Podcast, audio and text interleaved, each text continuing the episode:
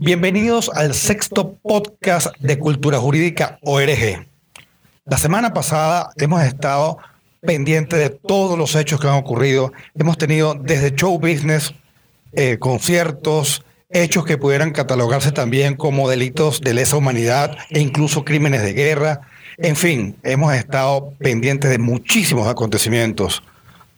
Como siempre, Rubén y César vamos a tratar estos hechos desde una perspectiva principalmente jurídica, ¿no?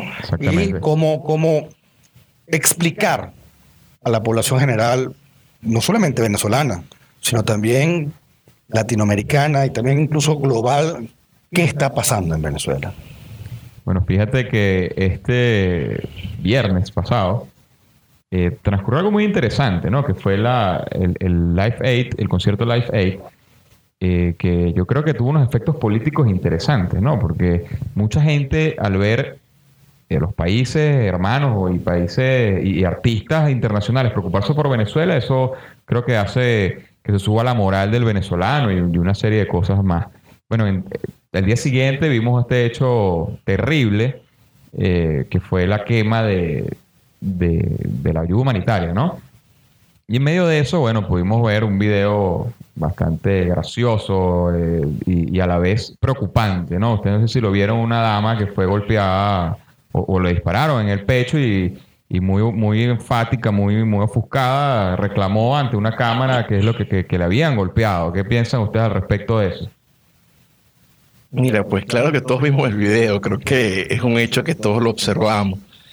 Eh, Siempre en Twitter, en, esta época, vemos como hay dos vertientes. Pues está la vertiente de las personas que dicen que esto es más que una echadera de broma normal en el imaginario colectivo venezolano, pero también tenemos que darnos cuenta que está la parte eh, fuerte de las redes sociales que señalan, mira, pues ha podido morir la muchacha. Claro. O sea, le han disparado una bomba lacrimógena en el pecho. Y además que esto es algo que, responde a una política de Estado reiterada y sistemática de disparar con elementos antimotines como armas letales. O sea, esto ya lo hemos reseñado en videos anteriores, que le podemos dar el link aquí en, la descripción del video. Eh, Roberto, ¿qué, piensas tú al respecto de eso? hay que darle varias lecturas, ¿no? Una de ellas es, y vámonos ante el hecho de la quema de la ayuda humanitaria, que por cierto, en la edición anterior de uno de los podcasts hablábamos de, de esa consecuencia. Uno, quedó totalmente demostrada la violación de la, de la libertad de expresión porque ningún canal nacional de señal abierta transmitía ese evento independientemente al contexto político. Señores, es un concierto. Es más, ojalá pudiéramos tener en, un estado normal la participación de artistas como eso. Claro. Entonces, alguna manera, en el libre ejercicio de la promoción de, de, de, los, de los eventos, canales que se transmiten en televisión, digamos, reservada, porque es cable, como era una televisora española, que es Antena 3, e incluso National Geographic, eh, Nat Geo, lo transmitía, y todos los venezolanos veían ese concierto, uno iba por los lugares en las calles, lo veía, cuando de repente, bueno, cortaron la señal, ordenaron cortar la señal. Entonces vemos ya el efecto, el primer efecto político, y más que, que político como tal, fue quedar en evidencia nuevamente como un régimen totalmente de espaldas a lo que son las mínimas garantías y derechos, corta la transmisión de un, de un concierto. Ni siquiera un hecho, un concierto. No, algo, no algo con carga política. Claro. César, eh, vimos a este personaje que ya es reiterado en la, en la política nacional, eh, Jorge Rodríguez. Eh, comentando que habían sido, como siempre, en este tono despectivo, los guarimberos quienes habían quemado la, la, ayuda humanitaria. ¿Cuál es el papel del Estado ante estos hechos? Es decir, ¿cuál es el papel del Estado si sabe que se le puede acusar o, a las autoridades que se, le, que se les puede acusar de crímenes de guerra o de crímenes de lesa humanidad ante una quema de esto? ¿Cuál es el papel del Estado, César? No, primero hay que tener varias cosas. Este, en esta época de la posverdad, en la cual nos damos cuenta que a pesar de que tenemos, eh, como nunca antes en la historia, la posibilidad de acceder a grabaciones, a videos, para ver qué en efecto pasó, pues es la época en la cual más se miente de modo más descarado. Como en efecto eh, los camiones fueron quemados en el territorio colombiano, se dice entonces que fueron los propios que estaban intentando pasar lo que los quemaron. Es una cosa absurda e inaudita cuando quedó palmariamente demostrado que estaban disparando desde el territorio venezolano al territorio colombiano y que incluso hubo en efecto personas que mientras estaban reprimiendo la marcha vulneraron espacios geográficos que no son del país, del territorio venezolano, no solamente en Colombia, también en el caso brasileño. Entonces, wow, primero hay que ver eso, hay que ver la, la, caradurez de esto.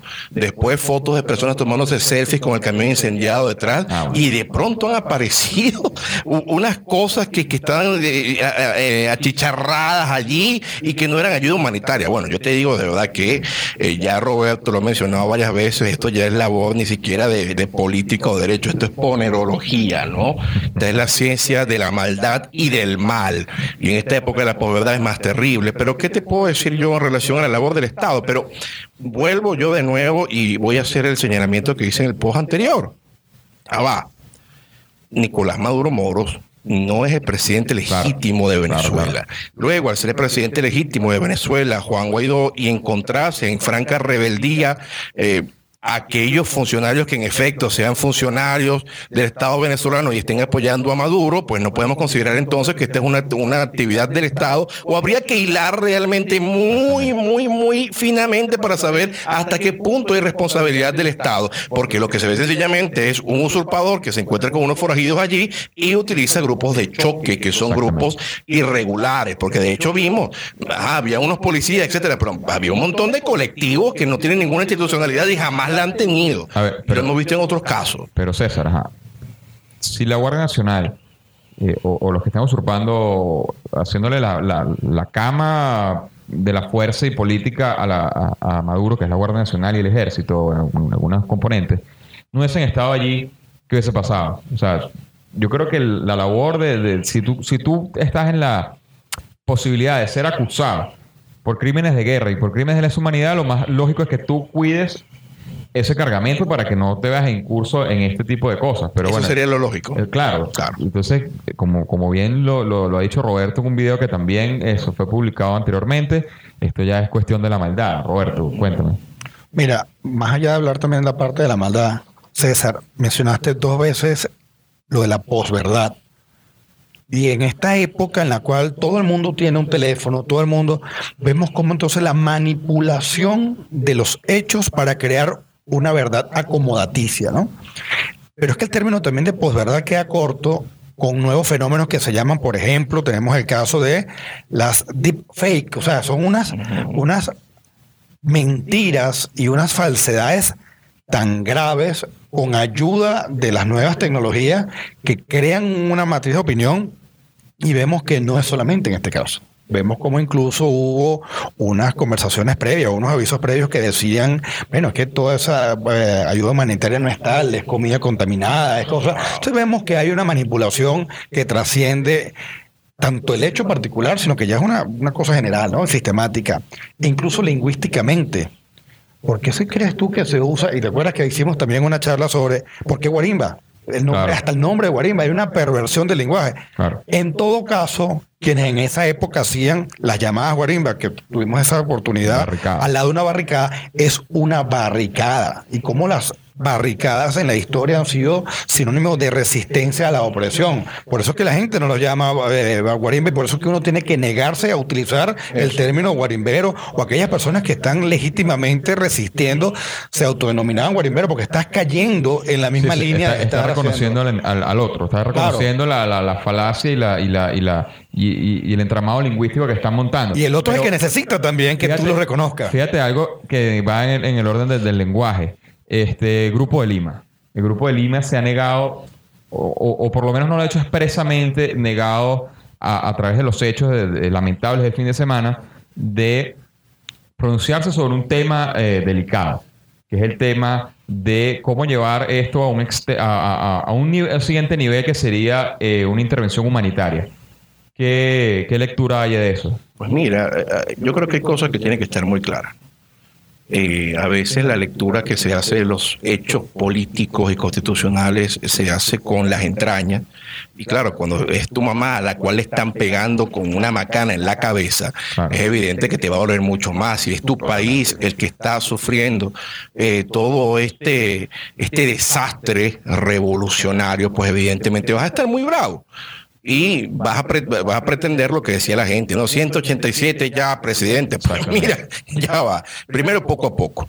Yo no sé ustedes, pero en cualquier estudio que uno haga de situaciones eh, internacionales, en que en efecto se tenga un usurpador, un dictador, un tirano, como ustedes quieran ponerle, en ejercicio del poder público, tenga secuestradas las instituciones y esté vulnerando derechos de los ciudadanos, yo nunca había visto que se hicieran coaliciones tan grandes y que se les pusieran esta clase de sanciones. No solamente sanciones pecuniarias, sanciones administrativas, sanciones de no poder pasar al país, o sea, eh, eh, que realmente se están haciendo cosas, pero lamentablemente los seres humanos hemos aprendido, producto no solamente de la Primera y la Segunda Guerra Mundial, producto de los conflictos bélicos eh, que, han existido en, los últimos tiempos, que esto no es sencillamente que usted agarra, bueno, este hombre es malo, entonces vamos a entrar, llegamos con, no sé, 27 mil Marines, lo sacamos y ya la cosa funciona. Wow, las cosas no son así. Exactamente. Porque tiene el caso de Siria, tiene, tienes casos complicados. Entonces yo sí quiero decirlo, pero textualmente, y a veces a lo mejor se van a poner bravos conmigo, pero ya va el Grupo de Lima no está cometiendo ninguna actividad irresponsable al sencillamente señalar lo obvio. Pues mira, ojalá no tengamos que llegar a eso, vamos a, poner más presión, pero no es eso que la nada, entonces vamos a invadirlo ya, no estamos en el siglo XIX. y, el tema del 187 está siendo movido por, bueno, unas, personas que siempre han sido, eh, de mi punto de vista, han estado correctos, pero en, este, en esta oportunidad no los voy a acompañar, que es la, la coalición de Soy Venezuela a nivel político. Eh, yo creo que el 187, ok, se activa o, se convoca una, una sesión donde la Asamblea, el Congreso aprueba el numeral 11. Ajá, ok, pero eso, tú no lo, eso no es un switch. O sea, tú tienes que... La, la coalición extranjera tiene que estar en la voluntad. Sí, tú le vas a dar una orden a los norteamericanos. Mira, ya votamos, usted tiene. Sí, aparte, el, presidente de los Estados Unidos tiene que aprobar, tiene que pasar por una negociación política en el Congreso de los Estados Unidos para, para llegar a ese punto. ¿No es así, Roberto? Mira, sabes que uno de los principios de este podcast era no convertirnos en una clase de derecho, los podcasts, pero hay cosas que no podemos dejar pasar por alto, ¿no? Una de ellas es, ¿cuál es la naturaleza jurídica del Grupo de Lima? El Grupo de Lima es un grupo de estados que tienen una línea democrática y ante la situación actual que está viviendo Venezuela, unifican de una manera cómo enfrentar, porque ya no es un riesgo solamente de lo que nos está pasando a nosotros, sino que es de la región. O sea, no tienen, digamos, una autoridad, como muchas personas dicen, bueno, no, que estoy molesto porque no, no se pronunciaron expresa y enérgicamente para que eh, hubiese una, una intervención. Ojo, el Grupo de Lima no existe como una estructura como lo existe la ONU. porque después vemos la OEA. O la OEA. Entonces, claro. Internacional pero que incluso más allá, y vemos cómo, cómo la Sociedad de Naciones fue producto de cuando casi morimos todos, porque fue, la Primera Guerra Mundial, y luego se repotencia, luego la Segunda Guerra Mundial, y ahí nace la ONU, ¿no? Pero es que eso no lo podemos entender si no vemos un antecedente histórico como lo fueron el Tratado de Westfalia, los tratados de Munster. ¿Qué tiene que ver todo esto si fue en 1648? En ese momento, hasta ese momento se creía que tenías lo que se llama una los estados eran eran eh, eh propiedad, autónomos y punto. Lo que pasa de ahí en adelante son estados. no no claro. Y propiedad de los reyes. De los reyes claro. Ahí ahí, ahí nace la idea de estado nación exacto. Hay un trabajo bien interesante que incluso Ronald Dworkin cuando fallece estaba en fase final que él habla del derecho internacional y habla del derecho internacional y, y habla del tratado de Munster el tratado de Munster y los tratados de Westfalia son los estados nación y sirven es para poder defender es a sus ciudadanos, a sus miembros. Entonces carecería de justificación si tú usas la idea de, de estado y usas la idea de soberanía para ir en contra de las libertades de, los, de, de, tus ciudadanos. bajo esa, esa, esa, esa lógica y esa premisa, vemos que tiene razón de ser los estados y la organización de los estados es para cuidar a los ciudadanos. Y el Consejo de Seguridad existe es para evitar que de buenas a primeras, sin análisis ulterior de las consecuencias, tengas una intervención militar y lo resuelvas como antes. Tan es así que por eso que tienes los derechos de veto, por eso que tú tienes los distintos votos, e incluso así tienes la llamada desobediencia internacional. En caso de Kosovo. Claro, en el caso de, la, de la OTAN. Además que la OTAN esta fue creada por un fin específico que era detener la, el avance de la Unión Soviética, ¿no? Pero caso Venezuela, Roberto y, César. Eh, ¿Qué dijo el Grupo de Lima? Y en base a lo que tú dices, Roberto, eh, que el caso del Consejo de Seguridad, lo que decide el Consejo de Seguridad tiene efectos jurídicos y prácticos en, la vida de, de, las personas y los países que hacen vida, que hacen parte de esa comunidad. ¿Qué pasó? ¿Qué dijo el Grupo de Lima? Pues sencillamente, mira, Nicolás Maduro es un señor ilegítimo que eh, tiene estas actuaciones perversas y terribles en virtud de la ayuda humanitaria que iba a entrar. Un llamado a la Corte Penal Internacional. O sea, ya existe un proceso que fue introducido en su momento por algunos gobiernos a fin de, conocer del, del, caso de la tiranía de Nicolás Maduro. Bueno, se hace este llamado también y se arrecia, como siempre, en las sanciones y en la presión a fin de seguir colaborando con el gobierno legítimo venezolano, en este momento encargado o eh, presidido por el presidente encargado de la República, Juan Guaidó. O sea, el Grupo de Lima realmente estaba haciendo cosas muy importantes, muy interesantes y lo estuvimos viendo el día de ayer en la última sesión del Congreso Español antes de, eh, de, esta legislatura, por lo menos recordemos los nueve meses ya que cumple Pedro Sánchez. Eh, y estuvieron hablando de diferentes grupos parlamentarios. Nos llama mucho la atención lo que decía eh, Pablo Casado del Partido Popular. Dense cuenta cómo siempre ha existido una suerte de manipulación, una, suerte de apoyo de parte del Partido Socialista, el PSOE, en este momento encabezado por Pedro Sánchez, junto con los comunistas de Podemos. Porque entonces, eh, ¿cuánto tardó Pedro Sánchez para poder reconocer a Juan Guaidó? Y lo que le decía Pablo Casado en, el Parlamento, y por qué España no forma parte del Grupo de Lima. y que, es una traición de parte del PSOE, siendo la democracia, Carlos Andrés Pérez una de las personas que ayudó a Felipe González. Exactamente. Sí, sí, sí, sí, Ya te digo, o sea, realmente en esta época de la verdad vemos a sinvergüenzas y lo decimos con claridad. Eh, siempre va a haber eh, ahorita que la maldad arrecia a hombres terribles, deleznables como Pablo Iglesias, como Juan Carlos Monedero. O sea, vemos cualquier clase de truán de esta altura que es capaz de mentir con claridad algo que está sucediendo. De hecho, ustedes revisan los tweets de esto, de Pablo Echenique, secretario de Podemos, y están mintiendo claramente. O sea, para ellos, sencillamente que Estados Unidos de pronto le provocó, quiere invadirnos y bueno, mire, esto está muy bueno. Venezuela es un país feliz. O sea, dense cuenta de la maldad. y, entra también en, otro personaje que es bastante, que ya lo hemos comentado, incluso en videos aquí en el canal, que es eh, el presidente de México, Andrés Manuel López Obrador. ah, bueno, ahí pudiéramos eh, dedicar. típico que se usa la, la, excusa de la autonomía, de la autodeterminación de los pueblos para violar derechos humanos además. somos libres y, nos determinamos para que violen los derechos humanos en nuestro país y eso no es problema de nadie. Pero para eso existe el Consejo de Seguridad de la ONU y para eso existen una serie de instituciones. Roberto, cuéntanos qué, es No, y para eso también, bueno, date cuenta que el fenómeno de lo que está pasando en Venezuela da porque tenemos derecho penal internacional, tenemos este, las implicaciones y las relaciones, cómo afecta en la comunidad mundial, no solamente directamente con el con la, región latinoamericana, sino en la parte iberoamericana, Estados Unidos, cómo tiene, que habíamos hablado de eso, necesita o no necesita aprobación del Congreso. Todo depende, porque date cuenta que hay un, un acto, una ley que es el uh, World Powers. Uh, Resolution de 1973. ¿En castellano cómo se dice eso? Sería una ley de poder de, guerra que sería que pudiera, en unos casos específicos que todavía yo no veo que se hayan configurado, emplear fuerza militar hasta por 60 días, prorrogable por 30 días más, ¿no? Entonces vemos que eh, no es que necesite 100%. Claro. Pueden darse esos hechos.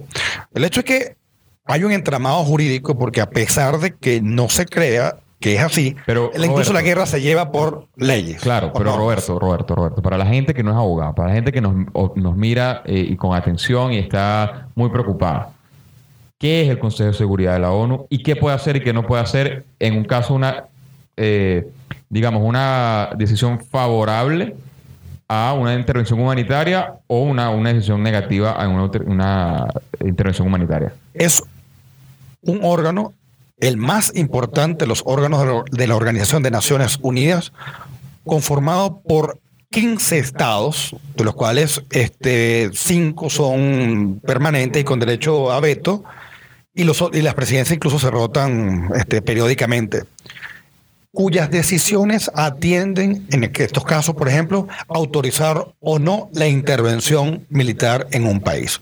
Intervención militar que no es que sea que le den permiso a un país entrar en otro, digamos, de relaciones uno a uno. Es la comunidad mundial que toma esa resolución, representada por supuesto en el Consejo, para poder resolver alguna situación grave en un país. ¿Qué, ejemplos hay de, respecto de eso? El Irak. La intervención militar a Irak, que incluso luego se, se pudo observar que no eran tales los hechos presentados para justificar la toma. Pero también tenemos casos totalmente contrarios, en los cuales incluso en contra de las resoluciones de la, de la OEA, de la OEA, en este caso es del Consejo de, Seguridad, de la ONU a través del Consejo de Seguridad, este, coaliciones entraron. Caso de Kosovo. Y las investigaciones posteriores. Que el caso OTAN. Y creo que también en Libia pasó. En Libia también. El caso que hay que estudiar y vemos que lo han utilizado como referencia en el caso Venezuela, eh, para asemejarlo con el de venezolano, es el de Panamá, el de Noriega. En el de Noriega, por supuesto, si tú haces una toma muy amplia, sería los Estados Unidos llegaron, se escondió en, la, en anunciatura apostólica, le pusieron música de rock hasta que se entregó y bueno, y ahí sabemos Claro, pero el caso de Noriega eh, pasa por, por el siguiente hecho particular, que es que Noriega declaró la guerra a los Estados Unidos.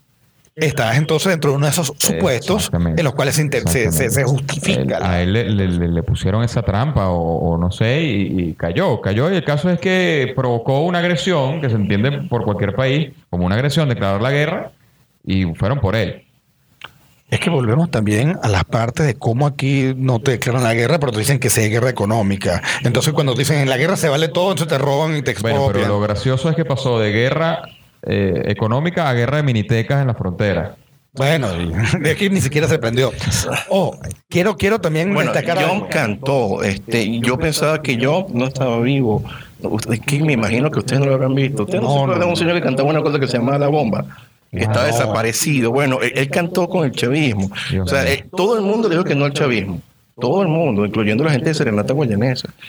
Y wow, de pronto salen con estos tipos y tú dices, bueno, esto que yo no sé, no fue una guerra de miniteca. Por un lado había artistas. Bueno, perdieron la guerra económica y la guerra de miniteca. Pero es que yo sé que había gente bien, intencionada del lado. O sea, yo, yo, sé que Alejandro Sanz y todos estos muchachos fueron con muchísima buena intención. Mira, hablando de, de guerras, la guerra es un hecho, como hecho social, también se rige por normas, ¿no? Normas, tratados, etcétera. Pero hoy lo más importante es la idea de derecho humanitario. Es decir, el derecho que rige la suerte de los terceros que somos ajenos a cualquier conflicto armado, sea conflicto tradicional, es decir, entiéndase Estado contra Estado, pero conflicto armado, en fin. El hecho es que los países, los estados que están involucrados en una situación como esta, tienen la obligación de respetar y proteger los derechos de los civiles y, principalmente en aquel en que se le da, eh, en el territorio que se daría. El, el llamado principio de protección. El principio de que todos estamos obligados y todos los estados están obligados. Es un poco más complejo. La obligación de proteger también está en la, obligación de la comunidad internacional de proteger a los ciudadanos en un país en el cual están siendo víctimas de atropellos de su propio Estado. ¿no? sus propias autoridades. En este caso ya no serían autoridades. Bueno, creo que nos ha vuelto a agarrar la dictadura del tiempo, que la cual es la única que respetamos. Eh, yo diría una última cosa antes que, que cerremos, vale, vale. porque me, me, quedó haciendo ruido eh, que en México, lamentablemente en México, están pasando ahorita eh, lo mismo que pasamos nosotros, es que es lo mismo. O sea, ustedes ven cómo la gente se expresa en relación a López Obrador y hay gente que dice incluso que es muy intelectual. Wow Entonces, eh, para cerrar, yo diría que en medio segundo, eh, en medio segundo, en, medio minuto, me, gustaría explicar una intervención que tuvo este Gandul, este, este hombre espantoso en México, en relación a Venezuela. Él decía, no, eh, no, no, no, antes, cuando él decía que no podía meterse en el caso de Venezuela porque ellos estaban por el principio de no intervención y sacó el caso de Maximiliano I y Benito Juárez. Wow. O sea, realmente yo creo primero, o sea, Benito Juárez es otra cosa. Benito Juárez decía muchas veces que el respeto al derecho ajeno es la paz. Entonces este sinvergüenza extrapoló el principio del el respeto al derecho ajeno es la paz para decir, bueno, en, según este principio de Benito Juárez, yo no me tengo entonces que meter en lo que hagan los demás y vamos a estar en paz, lo cual es una barbaridad.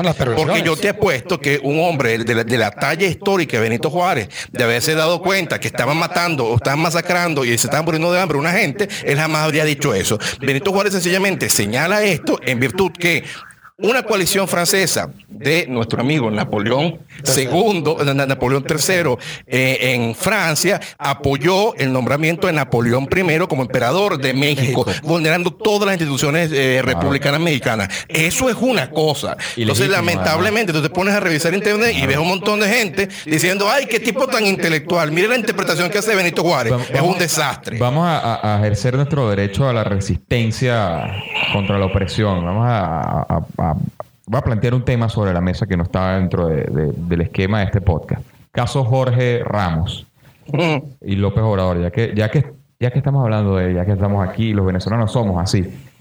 Eh, ¿Viste las declaraciones de, de- de Andrés Manuel López Obrador respecto a este caso que, lo, que toca la fibra mexicana? O sea, Sí, que sí. no es. no- ¿Cómo transformaron además aquí en Venezuela el Palacio de Miraflores en una cárcel?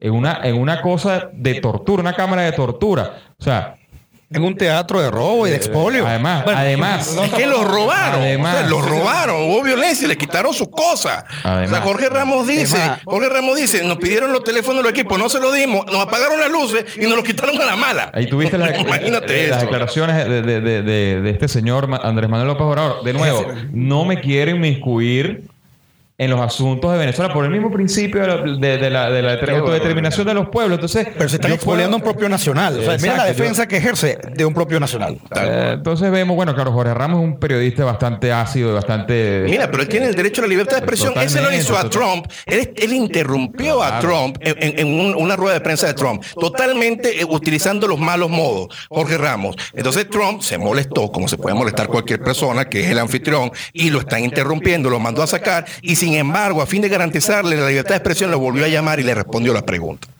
O sea, entonces Trump es el malvado, Y Trump es el terrible. Que no es el caso, particularmente este mismo periodista, Jorge Ramos, tiene entrevistas con eh, eh, el difunto señor este Chávez y con Andrés Manuel López Obrador, que es muy gracioso porque tienen respuestas muy similares y, y formas de salir. Yo creo que el, el Foro de Sao Paulo ha hecho su trabajo bien a nivel, sí, a nivel sí, sí, ideológico sí, y a nivel de- de preparación para, para, para hacer un, Pero un pura truán, para hacer un truán. Claro, claro, claro. claro. Escuela de Truán, eso era. Claro, claro que Me sí. gusta eso, la escuela de Truán es el foro de Sao Paulo. Todos picados por la, la- la misma tijera. el director eh, Fidel Castro que eh, eh, Satanás lo tenga eh, en Yo creo que son socios, ¿oíste? Ah, puede ser.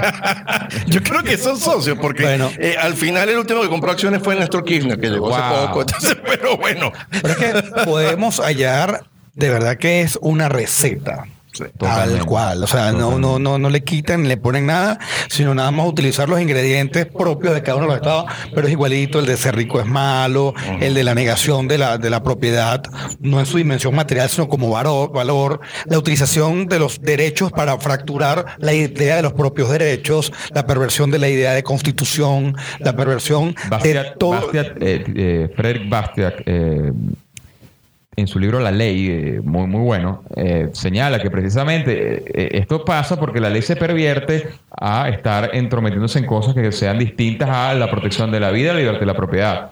Entonces, esta es la receta del Foro Sao Paulo, es llenar de supuestos presuntos derechos extraños y, y que, que atentan contra la vida, la libertad y la propiedad para vulnerar los derechos. Entonces, bueno, unas reflexiones finales ya así el, el tiempo es Mi, mi implacable. reflexión final es que eh, Venezuela está pasando evidentemente por el resquebrajamiento de absolutamente todo cuanto se conoce como la nación venezolana. Totalmente. Sin embargo, Estoy plenamente convencido que Dios mediante estamos ya en las postrimerías del desastre y que Venezuela dentro de poco va a levantarse y allí tendremos más labor los venezolanos para la reconstrucción. Pero los venezolanos, en virtud de toda esta falacia, de todas estas fantochadas que se han dado en nuestro país y se han exportado, tenemos una responsabilidad de primer nivel en combatir las mismas.